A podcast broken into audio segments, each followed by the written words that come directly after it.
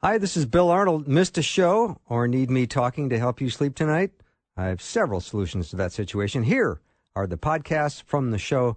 You are the best for listening and supporting Faith Radio.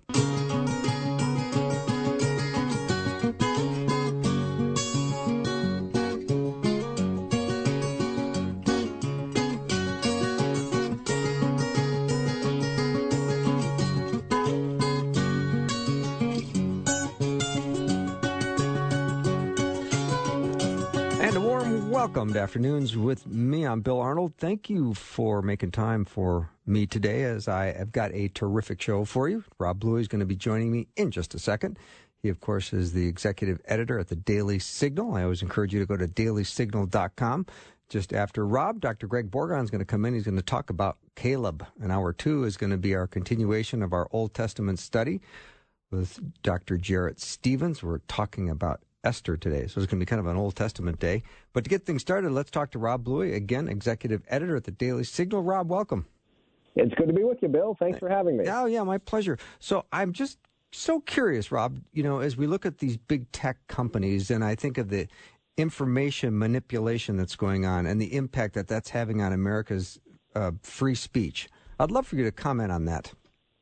Well, the big tech companies, which we loosely define as, as the major platforms like Facebook and Twitter, uh, you know, you, you can include LinkedIn mm-hmm. and TikTok and Instagram, and go down the line, Bill. But they are they have really become the new public square in terms of how Americans consume and share information, and they have done so over the course of a whole generation now. So there are children and young young Americans who don't know a world without these platforms. That's uh, that's been their entirety of their their lifetime, and I in some ways I feel bad for them because I think uh, like you and me, we, uh, we we we learned to we grew up at a time when, when maybe it was a, a little simpler and, and not as, as challenging. But uh, you know, this is having major impacts in our society, and and in some cases not good changes that have come play, come forward. Now, obviously, being able to connect with people, particularly during COVID, when when we were restricted from from seeing people face to face, they they helped uh, with those.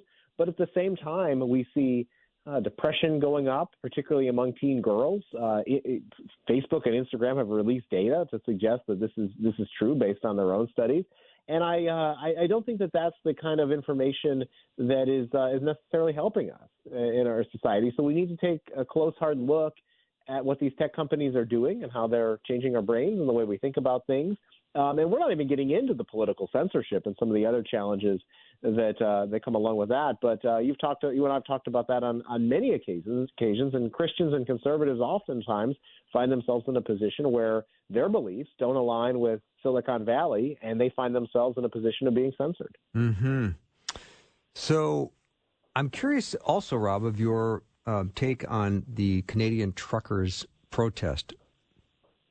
Well, it, it is connected to big tech now. It is. Because GoFundMe, which was the platform that they were using to raise money, uh, basically uh, said no thanks. And this is not the first time GoFundMe has done that. In fact, on some of the very issues that we I was just talking about, uh, Baronelle Stutzman, the florist, mm-hmm. uh, who whose case uh, for many years was being uh, litigated by judges, uh, had a GoFundMe page that was removed as well. So GoFundMe is no friend to, to some of the values that we believe in, Bill. Uh, but the Canadian truckers, they are protesting the vaccine mandates and some of the other measures that the Canadian government has put into place. And the government doesn't like this very much. They obviously would like to see this uh, this protest come to an end. And it's really unfortunate that uh, that the platform GoFundMe decided uh, to take that side and egregiously decided that they were going to take the nine million dollars that were was raised and donate it to other causes. I mean, it's just mm. so um, so offensive, I think, to, to all the people who supported the Canadian truckers. Of course, with public pressure, uh, you know, as is often the case, these companies tend to to back down, but it really should never reach that point. And uh, and that's unfortunately the situation we find ourselves in more and more often. Now, Rob, I mean, how legal or ethical is that, what they were attempting to do? I don't think they pulled pulled it off, but what they were attempting they to do. Yeah. Right. Uh, well, certainly I would say it's not ethical. Um, legally, maybe there's something in their terms of service that gives them that power uh, to do that. But then I would suggest let's not use GoFundMe. Let's look for other Uh, crowdfunding platforms that uh, that have a, a terms of service that will respect the wishes of those who make the donations. Uh, there, there's just a number of things, uh, including situations we found ourselves in at the Daily Signal, where we'll post a piece of content and then find out later that uh, because of some arcane language in, in the hate speech policy or the terms of service, that uh, Twitter or Facebook or whatever platform can come in and uh, and, and take it down and, uh, and and block its reach. So there are multiple ways that these tech companies find uh, to, to censor and block content. And and at the same time, uh, my colleague, Kara Frederick, who previously worked at Facebook, said they're out for a few things, Bill. And one of them is growth at all costs. They want to continue to grow, grow, grow. Uh, the bottom line is, is significant, and then uh, and then obviously, uh, you know, suppressing co- competition. And once you become a big player in Silicon Valley, you don't want any of these upstarts. So they'll either buy them outright, uh, as Facebook did with Instagram, for instance, or they'll look for other ways to stifle the competition. And uh, frankly, that's just not fair and not the American way. Yeah, Rob, the border issue is so complicated. I mean, there's lots of people s- searching for a new life in America, which is great. There's also a lot of human trafficking. There's a lot of drugs coming over the border. Uh, what is the update with what's happening at the border? Well, it's uh, it's not looking good, and this has been a major failure on the part of the Biden administration. They uh, undid a lot of the policies of, of President Trump, and like President Trump or not, uh, one thing I think that he deserves credit for is helping to get things under control at the border. Uh, obviously, building a wall was a big priority of his, but also putting in place policies that were humane and and hopefully dissuaded the people who were coming from either the Northern Triangle countries of, of Latin America or from Mexico directly from ever making that journey to begin with. And so part of it was the Remain in Mexico policy, so they would just not cross the border to begin with. Uh, the Biden administration wanted to undo that policy. A court uh, has said, a federal court has said, no, you cannot do that. Uh, you have to keep that policy in place. But it, they're not really complying with uh, with the court order. So we continue to have a problem. And Bill, we're entering the time of year where we're we've already seen um, these massive spikes, and we're, we're we're going to be entering the time of year when we're going to be seeing even more people attempting to cross the border. So after the first year, uh, the numbers are just uh, unprecedented, and they're going to continue to get worse, unfortunately, unless some new policies and practices are put into place. Mm-hmm. So these trucks in Canada, Rob, in Ottawa, they're just parked there, going, "Huh, try to make me move, huh?" That's right. It's a standoff, right? Yeah. It's yeah. really fascinating to see. And some people have, have asked, you know, I, I don't think I don't think people expected it to happen in Canada because uh, obviously we know that Americans don't like their freedoms being uh, abridged or restricted. But uh, for this to, to be taking place in Ottawa is, uh, is is kind of eye-catching. And I think it's one of the reasons why the Canadian government wants to, to end it as, uh, as quickly as uh, possible. Yeah. And I'm sure truckers all over the U S are watching what's going on and figuring out what they can learn. You better believe it. And, mm-hmm. and Bill, I've talked to so many people over the course of the last few weeks that uh, have, have come to either visit us uh, on Capitol Hill or, uh, I mean, I, I, I just interviewed somebody this past week who, who said, uh, you know, they were so disappointed that D C has put these mandates in and they can't, uh, they, they refuse to comply with going out to a restaurant. I have not eaten out at a restaurant that requires a, a, a vaccine uh, passport because out of the principle, I don't think it's any any of the restaurant owner's business, uh, my vaccine status. And I think, you know, I've been on told your listeners plenty of times in past appearances that I am vaccinated. I, I'm very pro-vaccine, but I just think that it crosses the line. And I think that the truckers taking a stand and other Americans who are taking a stand, including all the moms and dads uh, of school children who are speaking out against the mask mandates, Uh, I give them a lot of credit. It's not an easy thing for them to do. In some cases, they're putting their livelihoods on the line. Mm-hmm. Have you tuned into the Olympics? Not yet. Okay. I'm nor, not watching the Olympics. Nor have I. Yeah. and uh, and I, I've been disappointed by the International Olympic Committee, first of all, for its refusal uh, to condemn the Chinese uh, for its uh, the genocide taking place against the Uyghur Muslims. But also, Bill, I saw these reports where the I O C was also c- cracking down. I mean, we started this conversation talking about uh, tech censorship, and the I O C was complicit in uh, in, in removing some posts on Twitter uh, that were uh, critical of, of the Chinese government. And I think it's really disappointing that the Olympics are taking place in a country that is carrying out these human rights abuses. And unfortunately, I think in, in the case of our own diplomatic boycott in the United States, I, I, I don't think it's having much much effect at all. I don't think the Chinese, frankly, really care. Uh, in fact, they see him emboldened, standing side by side with uh, with Russia's uh, uh, Vladimir Putin.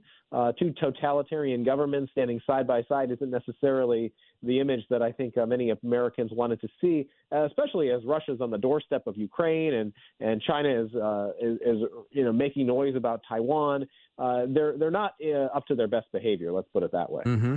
Rob Bluey is my Washington, D C correspondent, but it can also be yours, too. If you have a question for him, let me know what it is. You can send it over via text to eight seven seven, nine three three, two four eight four. Again, text me eight seven seven, nine three three, two four eight four. We'll take a short break and be right back with Rob in just a minute.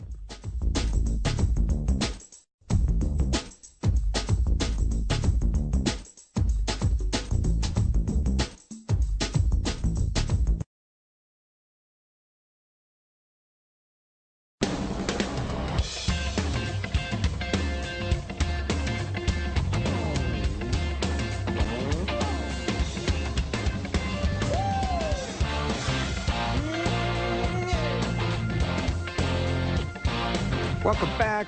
So glad you are listening today, and especially those of you who are listening at eighty-eight point three at K L M P in Rapid City, South Dakota. Welcome to the Faith Radio family. Today is the first day we have flipped the switch, and you are now on the air with us, and we're awfully glad that you have joined us. Thank you so much for listening. You'll find quickly that this is uh, your favorite show on the network, and I think you'll tune in daily for it, so I hope you do. Rob Bluey is my guest. He's the executive editor at The Daily Signal. And we start our Tuesdays with Rob, and we find out what's going on in Washington, D C, and he is my go-to guy, so always glad to have him on on Tuesdays. Um, Rob, let's uh, chat, if we can, a little bit about um, some of the uh, rogue prosecutors that are right now out across America that are making law enforcement so challenging.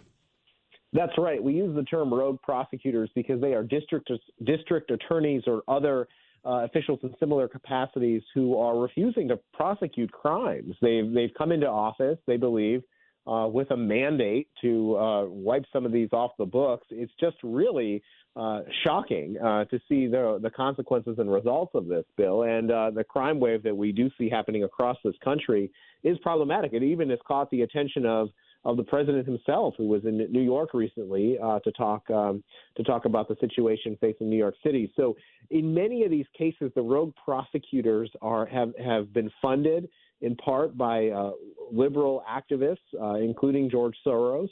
And the agenda that they come in with looks maybe good in campaign ads and on paper, but when in, it's implied in, in, in real life, Uh, we start to see the consequences. And those consequences mean that individuals who are, are committing crimes, uh, in many cases, you know, misdemeanors, they're not facing uh, the consequences for, for doing so. And, I, Bill, I, I I know we can go back to the, the broken windows theory in New York City and Los Angeles and the, the other places where it was it was implemented, and that was, you know, these little things do matter. It might not seem like it um, when you're talking about the big picture, but communities notice things and criminals notice things. And so when you're the broken windows theory is that, you know, if you're not if you have a broken window and you're not taking care of the little things in your community, it'll lead to other bigger problems.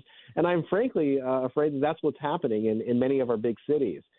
And I don't know how to reverse course on this other than the voters and the, the citizens of those communities speaking up, much like they did during the defund the police movement. So maybe we'll start to see some change, but it's going to take some time to, to make that happen. Mm-hmm.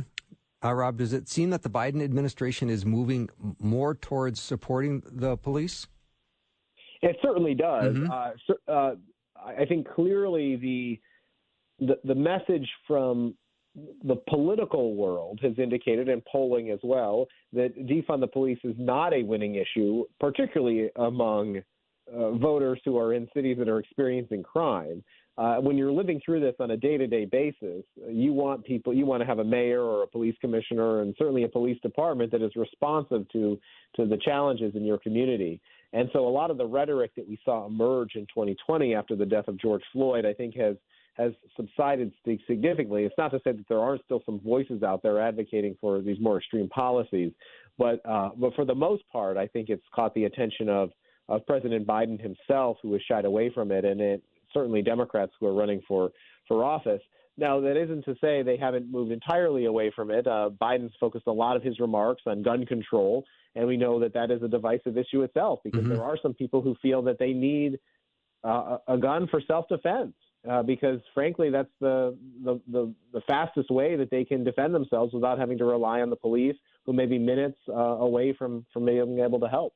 Mm-hmm. Rob, do you know about what the restrictions are in Germany uh, re- regarding uh, vaccination? I had a listener wondering if you might know, uh, not letting them in or arresting people that don't have a vaccination in Germany. Geez, I don't know specifically about yeah. Germany, um, but I, I can tell you that uh, in many cases, it seems that the European nations, and again, I, I don't know Germany specifically, Bill, but we've already seen that the European nations have, have started to make some changes. Now, sometimes the European nations are ahead of the United States when it comes to some of these curves, so they'll experience things like Omicron or Delta before us, and so they may be, uh, may be adapting. But just like here in the United States, I mean, it came as a big surprise to me that Connecticut, Delaware, and New Jersey, uh, hardly conservative states, Uh, decided yesterday that they were going to phase out their mask mandate for uh, particularly for school-aged children. And so uh, that's a big fight uh, locally here in Virginia, where a lot of the, the northern Virginia uh, school districts have decided to sue Governor Glenn Youngkin over his uh, his desire to put parents back in charge of that. So I think that, Bill, a lot of people are tiring of these mandates and, and restrictions and lockdowns, and whether it be in Europe or, or the United States or other countries, Uh, it is, uh, it's a matter of time before people just stop complying entirely, and I think that our political leaders need to res- be respectful of that. And uh, we also need to recognize this important trend on natural immunity, which I think has been ignored by the public health professionals for far too long. Mm-hmm. And we need to recognize that natural immunity can have a, a real positive effect uh, for those who come through COVID, and, and hopefully it will help reduce the number of cases in the future. Rob, didn't you remember hearing Doctor Fauci talk about natural immunity way at the very, very beginning of the pandemic? Oh, yeah. That was no, one of the I, one of the big goals, wasn't it, to get to... Um, herd immunity? You're going to do that with vaccination or natural immunity? That's right. Uh, it certainly was, and it's been surprising that on this particular issue, uh, it hasn't uh, it hasn't received as much attention. Bill, I, I heard an interesting, you know, last week President Biden, who who lost a son to cancer, mm-hmm. um, you know, he's talked about his cancer moonshot, and I heard uh, one commentator in the in the health community say that imagine if we had the same focus and determination on cancer as we have with COVID. And of course, cancer kills far more people uh, than COVID does, and affects people who, who don't even die from cancer in, in ways that, that change them throughout their life. And I, I you know, it's a it's a head scratcher how uh, we've been able to meet through the media, and our political leaders have whipped people up into such a frenzy over COVID. I'm not dismissing its seriousness; it is serious. nine hundred thousand Americans have died from it, but at the same time, um, yeah, some of the restrictions that I think they've put in place have have not been. been borne out with some of the scientific data uh, to support them. Mm-hmm. Rob, at the Heritage Foundation, you've done an election integrity scorecard. How how do you earn voters' trust? Well, it, it's uh, it's an important issue because we are coming up on our midterm elections this year, and coming out of twenty twenty, we saw, particularly among uh, Republicans, uh, the trust in our elections dipped significantly. Now, four years earlier, it was Democrats who had lost faith in their elections. I think we need to boost those numbers regardless of your political party. And restoring that faith and trust in election comes with having clear laws in place, uh, hopefully consistent state to state. But, of course, our states and localities determine a lot of our election laws. And so what we've done at Heritage is put together this scorecard so So voters can go log on at uh, heritage.org slash election scorecard and see for themselves how their state ranks. We've provided model legislation to legislators uh, if they want to introduce laws in their state to improve uh, their election systems. And we've rated this by category so that voters can see exactly where their state might need to improve and, uh, and where their state might uh, be a standout and a role model for others. So it's going to take a lot of uh, lot of time to get this done, Bill. As you know, working fifty states and, and all sorts of state legislatures is not something that happens overnight. But I think if we want to have confidence in our elections, particularly as we head toward the presidential election in twenty twenty-four, this has got to be one of our top priorities. Yeah. Rob, how would you put the message to the American people with the economy as basically recovering, and then yet we've got inflation that's so bad that they're kind of knocking each other out. Well, it certainly is, and, and particularly because we are in a situation where uh, not only, as you say, there, the jobs report came out on Friday, and it was it was certainly positive from the extent that uh, th- that President Biden was championing the, the number of, of people who, who entered the workforce, but there's still a lot of people sitting on the sidelines. There are far more jobs available than Americans who are willing to take those jobs, and it's creating a problem for employers. And then you have the additional issue which you brought up, which is inflation, and mm-hmm. which is primarily caused by the government spending trillions of dollars over the last couple of years to combat COVID and wanting to even pour more money on top of it. Um, and so I think that fortunately some of those proposals have, have slowed down in, in Congress, uh, thanks in part to some of the Democrats who've, who've had some caution about uh, about spending more money on it. But I think the only way to get our fiscal house in order is to, to reduce spending, Bill, and, and that's going to help with inflation. Uh, thirty trillion dollars national debt is just unbelievable. Uh, and this is a bipartisan problem. President Trump contributed greatly to that that debt, uh, by far uh, the president who's contributed the most um, during his presidency. So it's uh, it's Republicans and Democrats alike who, who need to get serious about this. Just like we expect our families to meet a budget, so does our federal government. Mm-hmm. Rob, I have two more questions that have come in from listeners. One is extremely personal. I'll leave that towards the end. All right, uh, here's one. I've heard that there are secret flights of illegal immigrants that have been, are being flown to states and dropped off without advance permission from states. Is there any truth to this? Um, there's the question. There is. There, okay. there, there is, and uh, and my, my colleagues Laura Reese and Mark Morgan, who's the former commissioner of Customs and Border Protection, have documented this. Uh, and and and not only. Uh, Is it happening? But it's being tr- they're trying to sweep it under the rug so you don't know about it. What it was was uh, some some privately recorded video that was secretly released to the press uh, where we were able to to discover this. And so yes, there are states that are are taking in in the middle of the night uh, these illegal immigrants, and they're being dropped off. And frankly, Bill, there are so many uh, given the the massive number of people who are crossing the border. It's just hard to keep up. And so this is why people like Mark Morgan, uh, who, again, has spent his life in law enforcement and, and border border security, say that every town in America is now a border town because of the impact that illegal immigration is having in this country. Thank you for that answer. Rob, you ready for your final answer, which is personal? Okay, I'm, I'm ready. All right. A listener wanted to know, does your wife like talking politics, or does your work stay at home every day? Mostly my work stays at work. That's what I mean. Uh, That's but, what I meant. Does your work stay at work? But she does. You know, I'll let your listeners in on a little secret. My wife is is, is actually an, an employee at the Heritage Foundation. She's a graphic designer for us. Okay. And uh, just just a part-time job, so she can help take care of the three kids at home too. But yeah. it's it's uh, it's uh, it's fun uh, to to share uh, uh, the same political beliefs. And I can't imagine being in a relationship with somebody who didn't share them. But I know that there are plenty of people who have happy marriages, and they just might vote differently when it comes to the ballot box. And that's that's A-okay and, and wonderful, because uh, we, we uh, you know, obviously as Christians are supporters of, of happy marriages. And sometimes politics is what fuels it, and sometimes it's other things. But uh, but we're, we're grateful for that question. Thank you. Yeah, yeah. Great to have you on. Have a great rest of the day, Rob.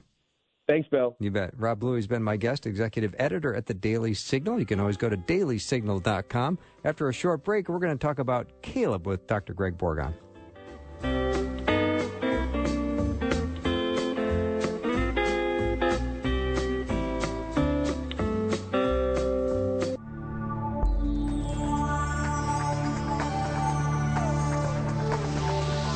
It's the afternoon show with Bill Arnold.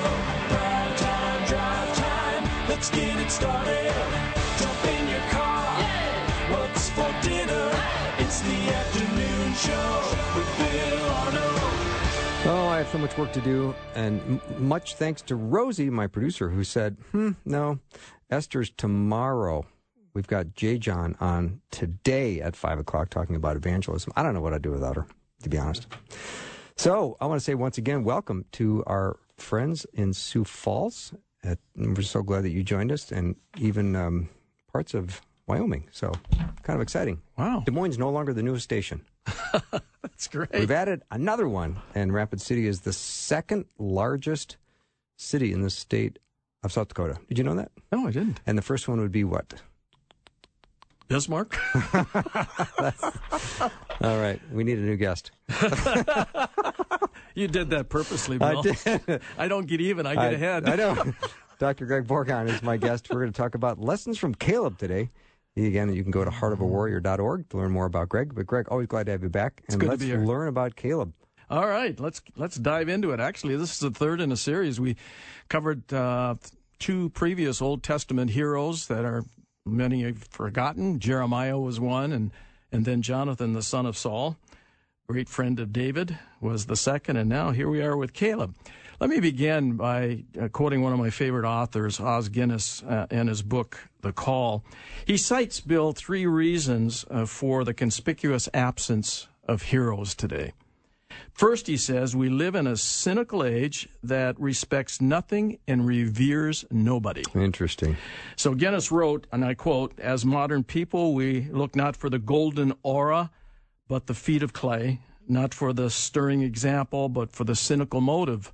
And we look at our society today, our cancel culture, mm-hmm. and and the fact that we tear down our heroes of past, we break down their statues, we take their names off of buildings, and we look for anything that uh, can disparage their character, it seems. His second reason is we see fewer heroes for the very simple reason there aren't as many around.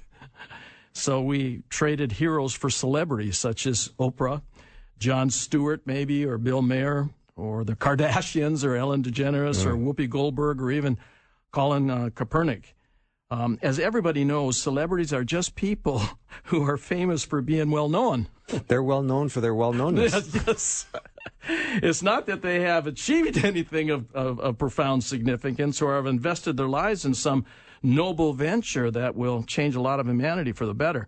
They just happened to be around doing something when the lights came on and cameras started to roll. Well, I mean, to their credit, some of these names are genuinely talented people. Oh, they but, certainly are. Yeah, very and they much certainly so. Have contributed. Yeah, uh, well, but I know where we're going with this. There, you know, there is the idea that uh, we don't have heroes as much as we have celebrities. Yes, yeah. celebrities. So uh, third, Oz Guinness says, we're lacking in heroes because we've lost sight of God as an active participant in human life. So we lack the ability to see God calling to Uh, men and women to live for him and his cause, which transcends anything humans could really envisage. Mm-hmm. envisage. Having such a calling gave uh, men and women's lives grandeur and nobility of purpose, with the result that many uh, became true heroes, which brings us to our topic today. So one of my favorite heroes in the Bible is Caleb. Now, we first encounter Caleb in Numbers chapter thirteen, and that's not normally a book that's on the top list of every Bible student to read, as uh, Deuteronomy and others uh, mm-hmm. seem to get short shrift oftentimes when we study them. But here we're introduced to this amazing hero, Caleb, um, when twelve spies, if you recall, were sent to check out the land of Canaan and determine what might be expected when they entered the land. So Joshua, Joshua was also uh, uh, in the group of spies. So the other Israelites had left Egypt under difficult but uh, miraculous circumstances. They crossed the Red Sea, and now they're into the wilderness. And they're on the edge of this amazing territory God was going to give them. So as they approach the land promised uh, by them uh, to them by God, Moses commissions twelve men to spy out the land, one from each tribe of, of Israel. So after a forty-day exploration of Canaan, the spies report back. And here's what they said. We went into the land to which you sent us, and it does flow with milk and honey. Here, uh, it, uh, here is its fruit, and they showed them the fruit. But the people who live there are powerful, and the cities are fortified and very large. We saw defendants or descendants of Anak there, which were the giants of the land at the time. So the report frightened the people. So Caleb and Joshua didn't agree with the negative report and the fear-mongering that was going on in the camp at the time. So in Numbers chapter thirteen, verse thirty and thirty-one, we read, Then Caleb silenced the people before Moses and said, We should go up and take possession of the land, for we can certainly do it. But the men who had gone up with him said, We can't attack those people. They're stronger than we are. So when the people complained that they could not go up to conquer the land, both Caleb and Joshua responded strongly. So we read in Numbers chapter fourteen now, Joshua son of Nun and Caleb son of Jephunneh tore their clothes and said to the entire Israelite assembly, "The land we passed through and explored is exceedingly good. If the Lord is pleased with us, he'll lead us into that land, a land flowing with milk and honey, and will give it to us. Only do not rebel against the Lord. And do not be afraid of the people of the land, because we will devour them. Their protection is gone, but the Lord is with us. Do not be afraid of them." But the whole assembly talked about stoning them after they refuted the report of the other ten. Mm-hmm. So Caleb stood boldly against a majority and almost lost his life as, as a result. So because the people rebelled, God condemned them to wander in the desert for forty years after Moses interceded for them, until the generation of rebellion died off, except Joshua and Caleb. So every man twenty years and older uh, that was living at that time ended up dying off. And those forty years, one year for every single day, they spied out the land. That was God's punishment. So in Numbers fourteen, verse twenty, we read, "Then the Lord said, I pardoned uh, according to your word, but truly as I live, and as all the earth shall be filled with the glory of the Lord, none of the men who have seen my glory and my signs that I did in Egypt and in the wilderness, and yet have put me to the test these ten times, and have not obeyed my voice, shall see the land that I swore to give to their fathers. And none of those who despised me shall see it. But my servant Caleb, because he has a different spirit and has followed me fully, I will bring into the land, bring into the land into which he went, and his descendants shall possess it." Now, God said, according to the census, men, as I said, twenty years and older would perish in the desert over a forty-year period, except Joshua and Caleb. Now, we next uh, hear about Caleb forty-five years later, hmm. as he appears before Joshua regarding his inheritance. In Joshua fourteen, beginning with verse six, we read, "Then the people of Judah came to Joshua at Gilgal, and Caleb, uh, the Kizionite, said to him, 'We know what the Lord said to Moses, the man of God, and Kadesh Barnea concerning you and me. I was forty years old when Moses, the servant of the Lord, sent me from Kadesh Barnea to spy out the land. And I brought him word again as uh, it was in my heart. But my brothers who went with me made the heart of the people melt. Yet I wholly followed the Lord my God.' And Moses swore on that day," and he's talking to Joshua here, say, uh, Joshua, the successor of Moses, saying, "Surely the land on which your foot has trodden shall be an inheritance for you and your children forever, because you've wholly followed the Lord my God. And now, behold, the Lord has kept me alive, just as he said, these forty-five years since the time that the Lord spoke this word to Moses, while Israel walked in the wilderness. And now, behold, I am this day eighty-five years old. I'm still as strong today as I was in the day that Moses sent me." Wow. Could we all say that, huh? Yeah, it'd be great. "My strength now is as my strength was then, for war and for uh, coming and going. So now give me this hill country of which the Lord spoke on that day, for you heard on that day how the Anakim were there with great fortified cities. It may be that the Lord will be with me, and I shall drive them out as, uh, just as the Lord said."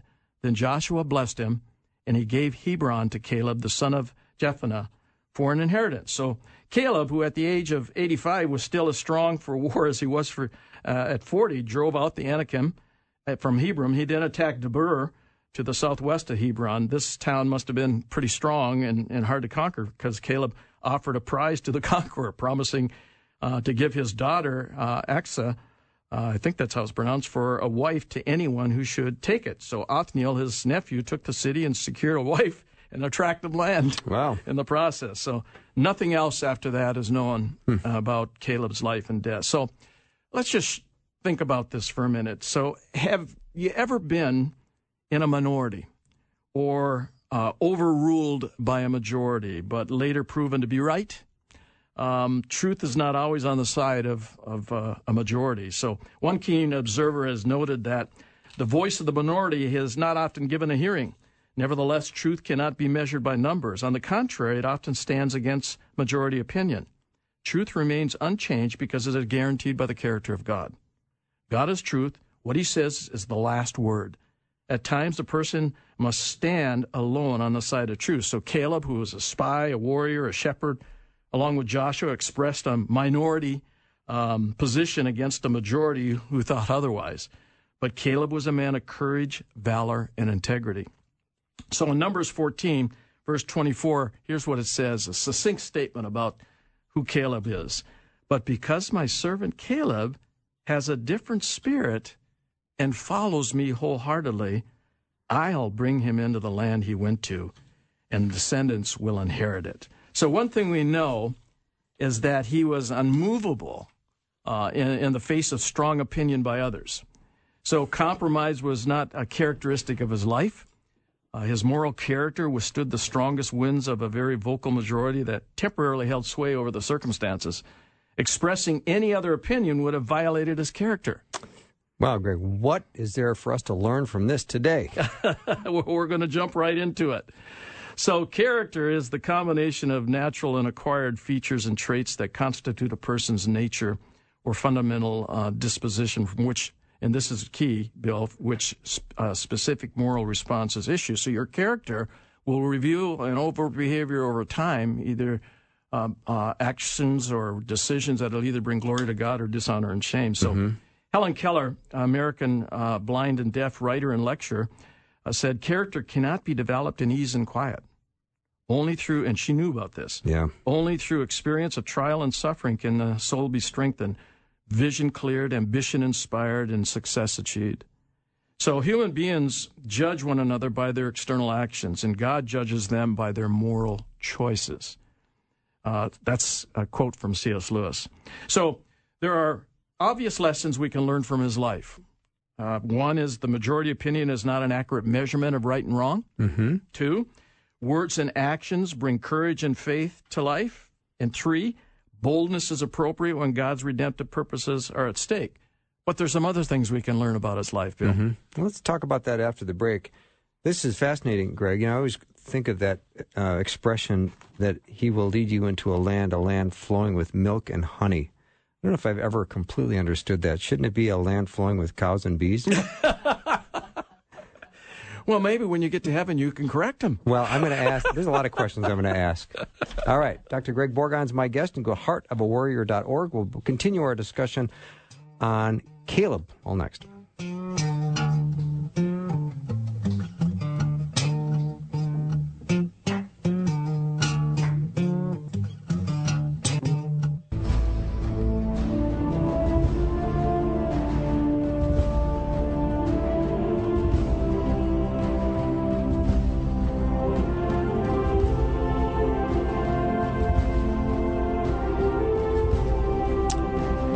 Glad to have Doctor Greg Borgon in studio. He is the founder and president of Heart of a Warrior Ministries, helping men live lives of integrity and honor under the authority of God. You can go to heart of a warrior dot org. Yep. Yep. We're talking about Caleb today. So, Greg, what else can we learn from Caleb's life? Well, I think, Bill, even after those three um, uh, lessons that we just talked about before the break, we can learn three other very important lessons, I think, from the life of Caleb. Number one, you are never too old to make a difference. So Caleb continued to make a difference until he crashed through the gates of heaven, absolutely, utterly exhausted, having expended everything uh, on the field of engagement. Wouldn't that be nice if that could be said hmm. of us as well? Yeah. That we crash through those gates totally exhausted, mm-hmm. having knowing that we've given it our all right up to the very last minute. So Moses began his earthly ministry at eighty. Caleb took a stronghold at age eighty-five. Billy Graham preached to the multitudes in his eighties. Seasoned workers are sought after companies today, uh, looking for maturity and experience. So wisdom is often the byproduct uh, of a life lived in the crucible. So young people long for mature people, mature persons to invest in their lives. So young men come to me, Bill, all the time for counsel because they want their idealism, I guess, tempered by uh, reason, experience, and godly advice, and hopefully I, I can give that to them. Mature older men have much to offer younger men who long to be mentored by older, wiser men. So my book, um, The Rattling of Sabers, Preparing Your Heart for Life's Battles, was published in two thousand ten, was almost twenty years uh, in incubation. I received an award called Rising Star for the book, I said to my wife at the time, here I am, sixty-two years of age, and I'm a rising star. Go figure. So maturity has more to do with one's journey than it has to do with age, really. Mm-hmm. So we're commanded to pass on to others what we've learned. Second Timothy two two says as much. And the things you've heard me say in the presence of many witnesses, and entrust to reliable men who uh, will also be qualified to teach others. So young potential leaders are all around us. Um, our antenna may not ha- be tuned to their frequency. In fact, a, a static of their lives may be misinterpreted as a failure or a nuisance. I found several telltale characteristics of budding leaders, Bill. What are they? They are, number one, they're insistent. They never give up. They look like they're bouncing their head against the wall, but closer observation is looking to find a way over, around, or through it. Mm-hmm. Number okay. two, they're inquisitive.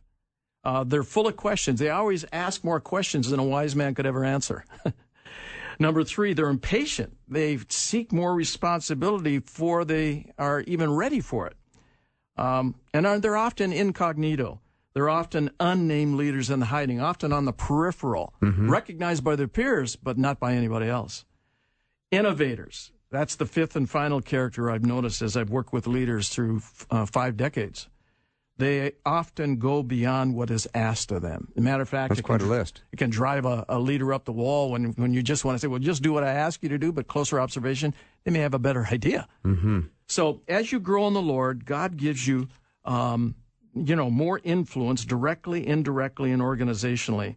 Also, the more you become like Christ, the more you reflect his character, the more deeply, wide-ranging, and far-reaching your influence will be. So you'll have greater direct influence because you'll penetrate deeper. You'll have wider influence uh, because you'll be dealing with more people, and you'll be more conversant on things that matter in people's lives and be able to talk about them accordingly.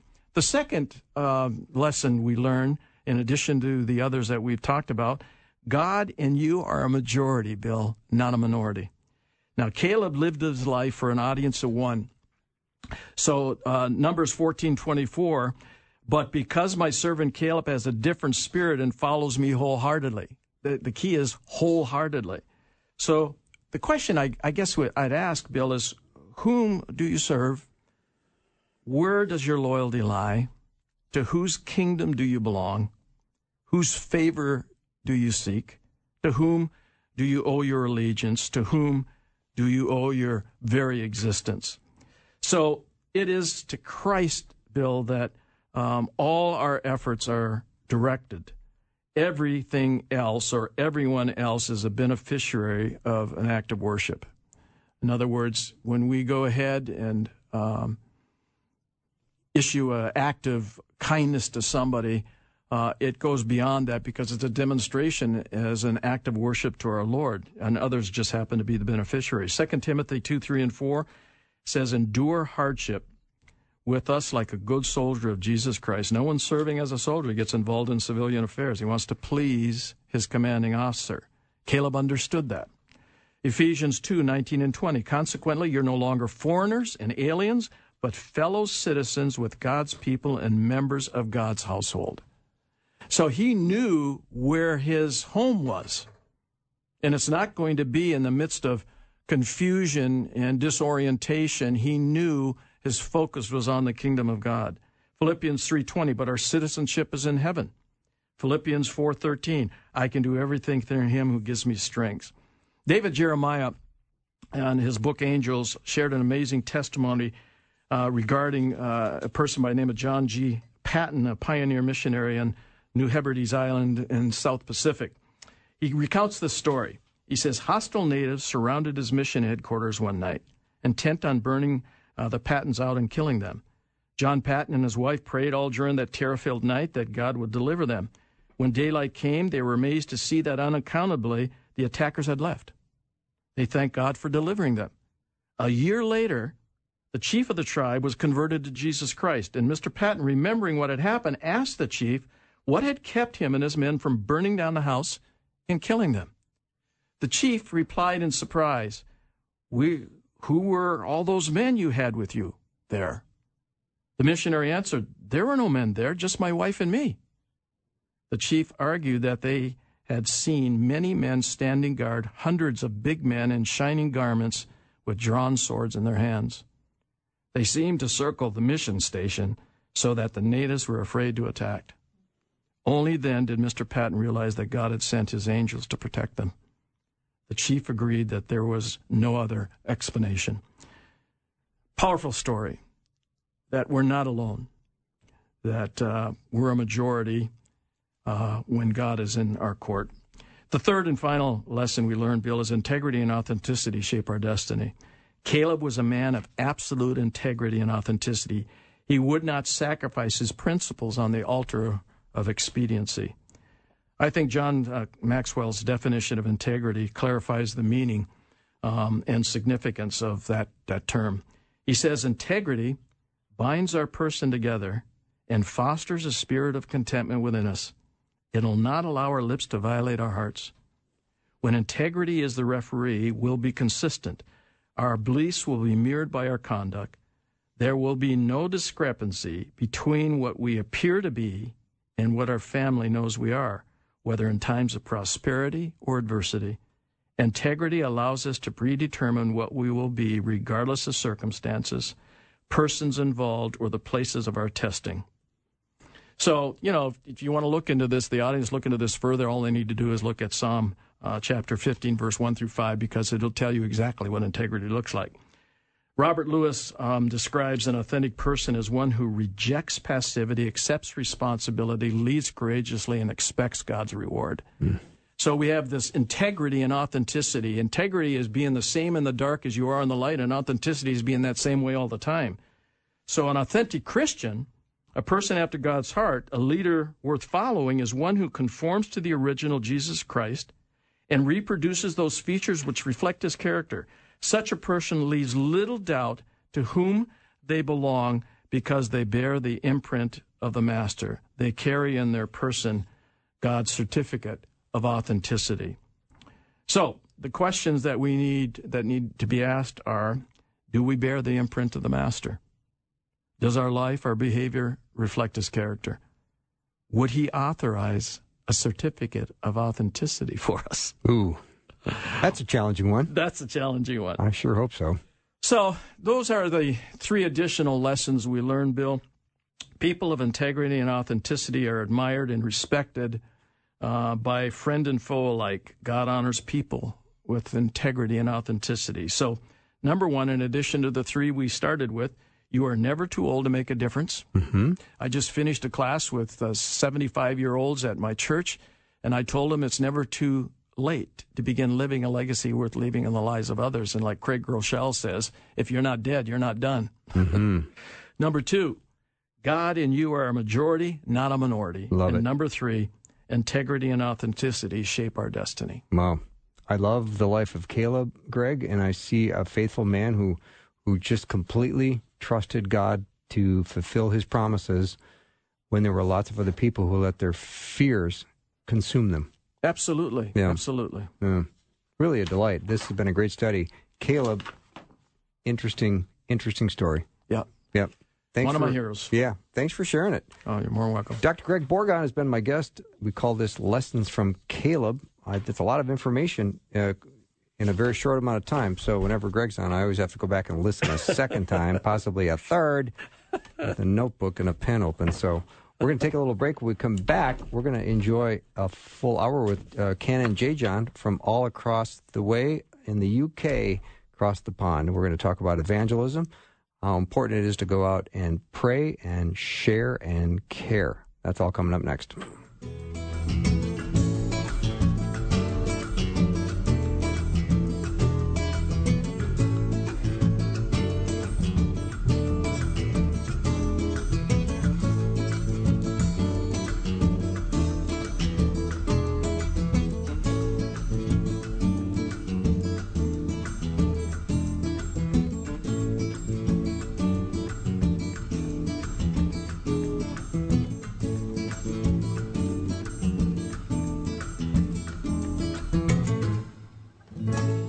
Thanks for listening. Programming like this is made available through your support. Information available at my faith radio dot com.